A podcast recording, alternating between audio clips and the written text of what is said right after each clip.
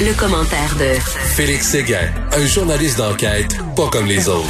Alors, c'est avec un grand plaisir que je parle au nouvel animateur de J E, Félix Séguin. Salut, félicitations, mon gars. Merci, merci, mon Richard. Mais je, je spécifie que euh, je... je, je...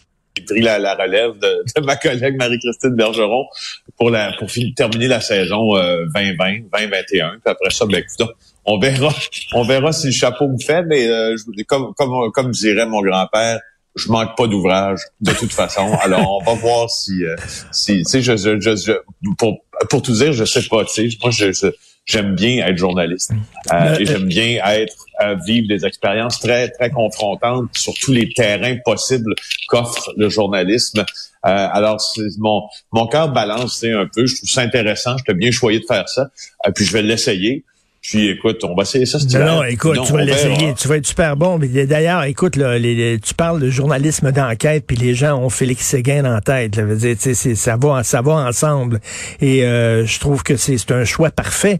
Et euh, moi, je, je, je parle toujours de Marie-Christine Bergeron en l'appelant mon ex, parce qu'on faisait, euh, on a animé le Québec Matin ensemble pendant un an. Je me levais à trois heures trente oui. du matin. Oui. On faisait ça ensemble. On a eu énormément de plaisir. Euh, Marie-Christine, c'est une fille que j'adore, c'est une bonne travailleuse et tout ça, ça m'a beaucoup surpris lorsqu'elle a annoncé qu'elle quittait T V A, ça m'a pris par surprise. Ça prend un certain courage quand même de un se lancer comme ça dans, dans le vide. Là. Euh, écoute, euh, ça prend beaucoup de courage. Tu sais, euh, Marie-Christine l'a, euh, l'a expliqué elle-même là, qu'elle désirait euh, prendre une pause euh, aussi, puis... Euh, Puis, puis se retirer euh, de ce milieu-là pendant un certain temps pour pour prendre soin de, de sa famille et tout ça. Et moi, je, je et puis elle a elle a elle a planifié, si tu veux, cette, cette pause-là. Et je suis euh, je suis d'accord avec toi que mon Dieu, ça prend des couilles pour faire ça dans mais ce non, milieu-là mais... en deux mille vingt et un quand tu es une femme dans le milieu médiatique québécois.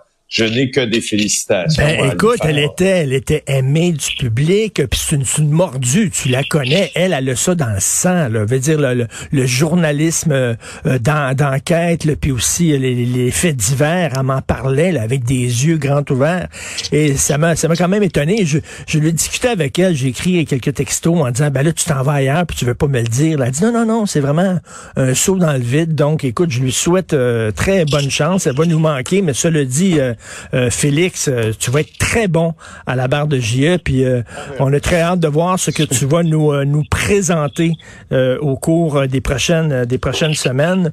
Euh, écoute, on revient sur euh, bien sûr euh, cette fillette de sept ans, c'est épouvantable. épouvantable. Oui, oui, puis on se posait la question hier et tu me la posais d'ailleurs, c'était euh, une des seules euh, questions à se poser hier, puis tu, tu, tu t'interrogeais là-dessus. Est-ce qu'on a une idée Euh, de, des interventions de la D P J qui ont été faites au domicile euh, de cette fillette de sept ans et de sa famille? Et est-ce qu'on a une idée des mauvais traitements qui ont été infligés et s'ils étaient continus euh, dans le temps, ces traitements-là? Alors, euh, ben on a une partie de la réponse. Hein? On sait maintenant que la D P J est déjà intervenue. Elle avait été rencontrée par la D P J et ça fait pas si longtemps que ça. Hein? Elle a été rencontrée euh, à l'automne parce que euh, il y avait eu des signalements de troubles de comportement de l'enfant, mais non de maltraitance au, moyen fa- au foyer familial. Alors, euh, quand ce signalement-là est entré à la D P J, il y a eu rencontre, mais euh, à se fier à, aux témoignages qui ont été recueillis, entre autres, par T V A Nouvelles, on entendait souvent... En tout cas, ça, c'est son voisin, son jeune voisin qui, avec l'accord de sa mère, s'est exprimé devant les caméras de télévision, a affirmé qu'on entendait souvent on l'entendait, elle, souvent crier ah, oui. euh, et euh, que crier beaucoup, même surtout à l'extérieur, lors des journées plus chaudes quand les enfants jouaient euh, dehors, pas des cris, si tu veux, normaux. Euh, et la, la famille de cette fillette-là avait mis ça sous sur, sur le dos, rapportait ce jeune homme euh, d'un problème ayant trait au spectre de l'autisme, euh, mais il euh, n'y a rien de moins certain présentement, parce que là, tu vois, on a déployé douze enquêteurs. douze enquêteurs, Richard, c'est beaucoup de personnel. Policier, euh, pour faire mmh. la lumière là-dessus. Puis en plus d'avoir découvert les brûlures sur quatre-vingts pour cent de son corps, ah. on a aussi découvert des ecchymoses. Alors, euh, comment dire, là, on commence, ça commence à pointer énormément euh, vers un cas qui peut ressembler au cas de Granby. Évidemment, tout, tout, ils, ils sont tous euh, différents, mais tous aussi horribles. Euh, mais, mais on est là-dedans. Là. Est-ce qu'il y avait beaucoup de, de gens dans cette famille-là qui vivaient ensemble ou c'était une... Ben, écoute, il y avait deux autres enfants, donc euh, plus cette fillette, euh, regrettée fillette de sept ans, ça fait ça fait trois enfants, deux parents, donc cinq. Euh, puis on avait sept personnes à rencontrer. Donc, euh, est-ce que est-ce que des gens euh, de la famille élargie euh, habitaient le même... Euh, Euh, le même toit, là, je, je, sous le même toit plutôt, je, je, je, j'ai aucune idée, là, mais il y a minimum sept personnes à rencontrer.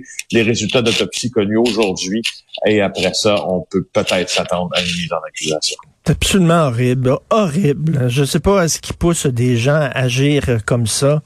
Et euh, souvent, c'est, tu sais, là, c'est, ça serait peut-être les deux parents qui sont impliqués là-dedans. On verra c'est quoi, mais tu sais, il me semble qu'il y en a un qui arrête l'autre à un moment donné. Là, tu sais, quand t'es deux, il y en a un qui dit, ben voyons donc, là, lâche-la, là, va, va, va, va prendre une marche dehors, respire un peu. Mais là, je sais pas ce qui s'est passé. On verra. Comme tu dis, douze enquêteurs, c'est qu'on prend ça au sérieux. Oui. Euh, écoute, on va revenir sur euh, Pierre Arcand. Très mauvaise décision. Moi, ça me fait penser à Claude Charron.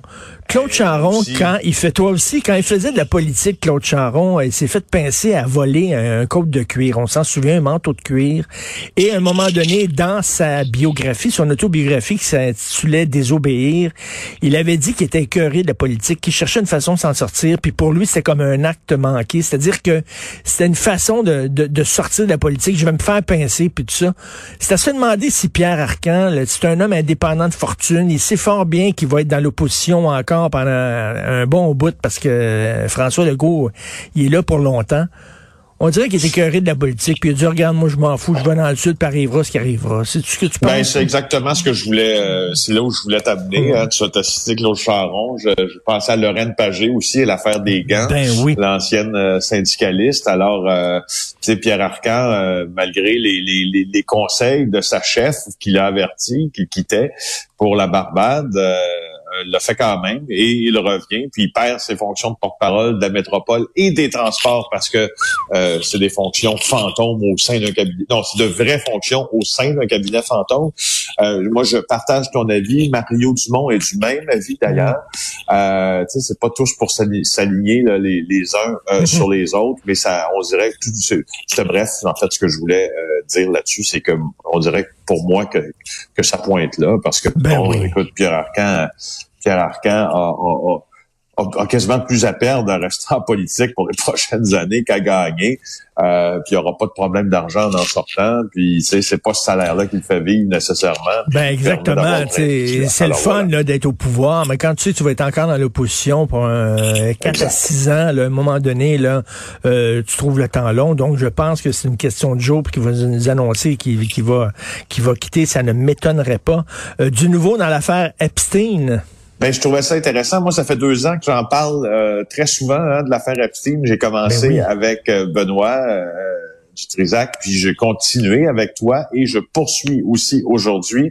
C'est le Daily Mail qui nous apprend que euh, euh, William Barr, l'attorney général aux États-Unis, a personnellement questionné le dernier détenu qui a... Euh, qui a partagé une cellule avec Jeffrey Epstein avant qu'Epstein ne se pende, euh, ne se, ne, n'attente à sa vie et réussisse d'ailleurs euh, à cette euh, prison euh, de New York. Alors, on sait que euh, en, le dix août deux mille dix-neuf, hein, on l'a trouvé euh, mort dans sa cellule. On a trouvé aussi qu'il y avait eu des problèmes avec les caméras de surveillance. On a trouvé aussi qu'il y avait eu des problèmes avec les rondes des gardiens. Bref, on a trouvé ben assez oui. de problèmes pour que tout ça ait l'air extrêmement curieux. Et qui s'est occupé en partie de cette enquête, dans enquête-là? C'est William Barr lui-même. Mon Dieu! C'est, c'est, c'est, je veux dire, sous Trump, tout ben. est possible. Alors, c'est lui-même qui a rencontré, euh, qui a rencontré le détenu qui partageait la cellule, qui s'appelle Efrain Reyes. Efrain Stone Reyes, parce qu'il y a un petit surnom. Et, euh, Et euh, voilà, euh, on ne sait pas exactement ce qu'ils se sont dit, mais ce que je voulais juste, ce dont je voulais te parler au fond, c'est que William Barr s'est mêlé personnellement de cette affaire-là parce qu'il semble-t-il euh, que c'était. Il, il, et, et quand on entend les commentaires de, du détenu qui a été rencontré, il dit pour William Barr, le suicide de, euh, de Jeffrey Epstein it would, it was a real jaw dropper. Donc, la mâchoire lui est tombé. Décroché. Alors, je voulais t'informer de tout ça. Écoute, moi, je suis pas un fan, je suis pas un fan des théories du complot, mais quand même, là, ça, ça regarde mal, là. Je veux dire, vraiment, là, il faut pas être paranoïaque pour se demander, là, qu'est-ce qui s'est passé au juste, là.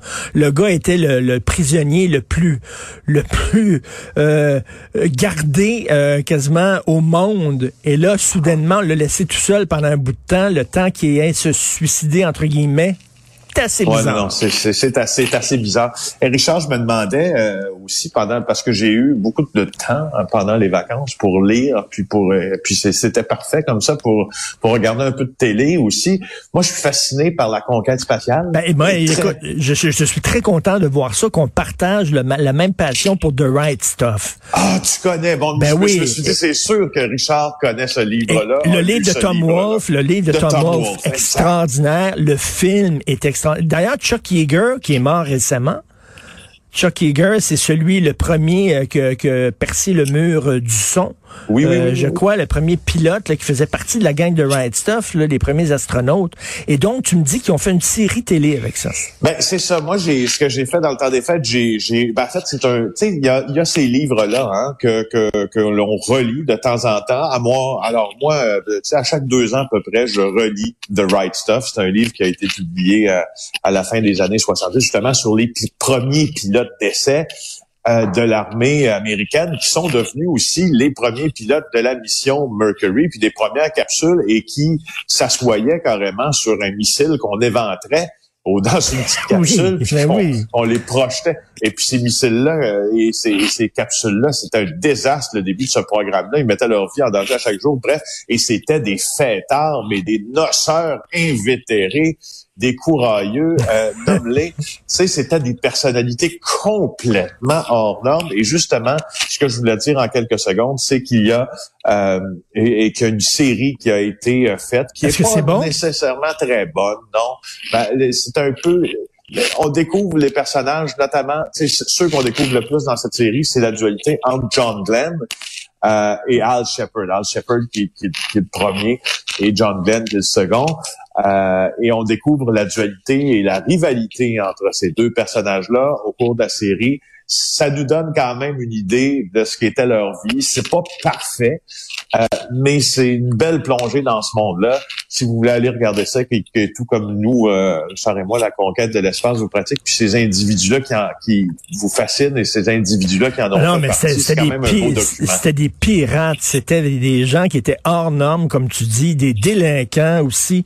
Euh, Chuck Yeager, qui est décédé le sept décembre deux mille vingt, donc euh, tout récemment, euh, je, le film était super bon avec Sam Shepard et tout là. Et euh, écoute, t'imagines les premiers astronautes là, on te mettait dans une petite capsule, capsule au-dessus d'un, d'un, d'un, d'une réserve de carburant, on allumait ça puis paf, tu partais dans l'espace. Complètement fou ces gens-là. Donc euh, je vais regarder ça bien sûr, The Right Stuff, euh, certainement. Et euh, encore, euh, écoute, euh, bravo. J'ai très hâte de voir ça. C'est quoi, c'est quand ça reprend la, la nouvelle saison de J E? Ça reprend. Écoute, je suis content parce que je m'en rappelais plus, mais ça c'est pas mal pour un animateur. Hein? Ça reprend la semaine prochaine, finalement jeudi. Alors, la semaine prochaine jeudi. vingt et une heures. Ouais, ouais, ouais. Nous allons regarder ça en espérant que tu auras du temps pour nous parler tous les jours. Merci beaucoup, c'est Félix Séguin du bureau okay. d'enquête. Salut.